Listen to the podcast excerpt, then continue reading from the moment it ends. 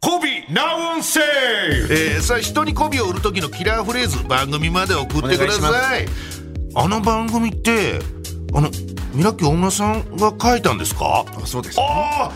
道理でたまにマニアックな知識がこういい感じでこう出てくると思ったんですよねっていうのが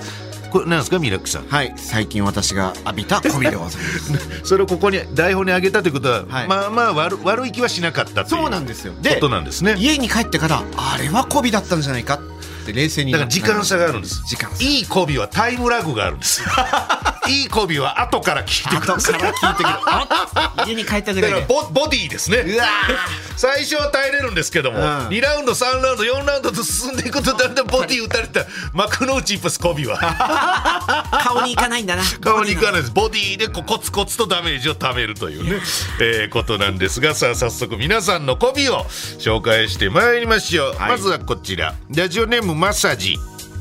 ラジオを聞いていたらアナウンサーが街頭インタビューで女性2人組のうちの1人に向かって「あの赤いコートのお姉様は?」って聞いたら「いや母ですけど」と返されて「あお母様ですか親子なんですかえー、見えないお友達かと思いました」と言ってました。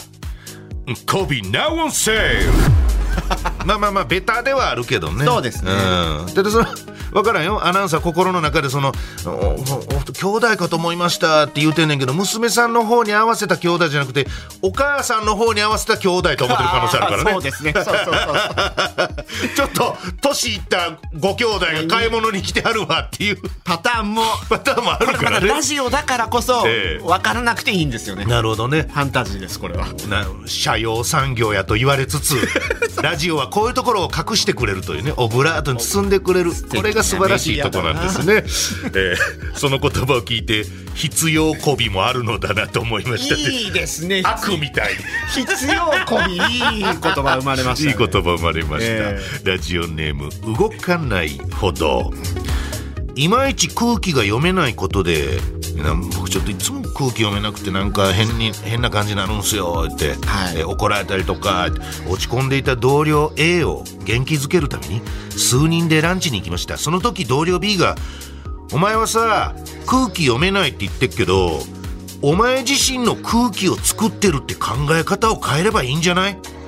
その言葉で A は元気を取り戻していましたコビナオセル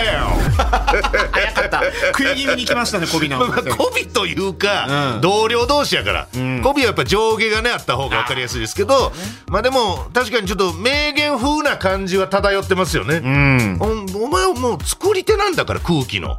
読む必要はねえんだよ っていうお前が作った空気を周りに読ませろよっていう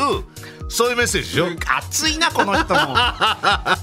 の人が空気作ってるえー、そうだね実際はね採用だからそういう意味ではコビかもよコビですねうんラジオネームトラブルメーカー中学の時美術の授業の時に猫の絵を描いていたら、はいうん、教育実習の女性の先生からコビを売られましたほあらうあ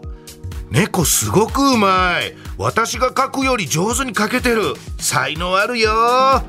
若くて可愛い教育実習の先生から言われ鼻の下が伸びましたエロナウンセ違うものが売りに出されましたねルもしくは思春期ですね思春期ですねこれはね青春です、 今っぽく言ってみた えー、なんか教育実習の、んあ中中学の時ああそっか 大学生が来てってことあー年齢差もそんなないですしそっかそう俺中中2から引きこもってたからそんな教育実習の先生とみたいな経験なかったわああ自分で選んで 自分で選んで言ってるからこれ、アヒルパパ、はい会社で小言の多いおつぼね様へ興味も言わんけどね、おつぼね様へいつもみんなへ目を配っているなんて優しいですよねと言うと「そんなことないわよ」と言いつつ翌日は少しおとなしくなりましたいいこのこの報告いい なコビ直せこれいいね効果が、うん 実効性があるいはそのなんかいやおつぼねん様が何何々さんやったら、でも結局何々さんが一番しんどいっすよねっていうこの「しんどいっすよね」あげると結構、んあいつら喜びよるからあいつら言うてもうてる でもその通りそういう先輩多いよな本当、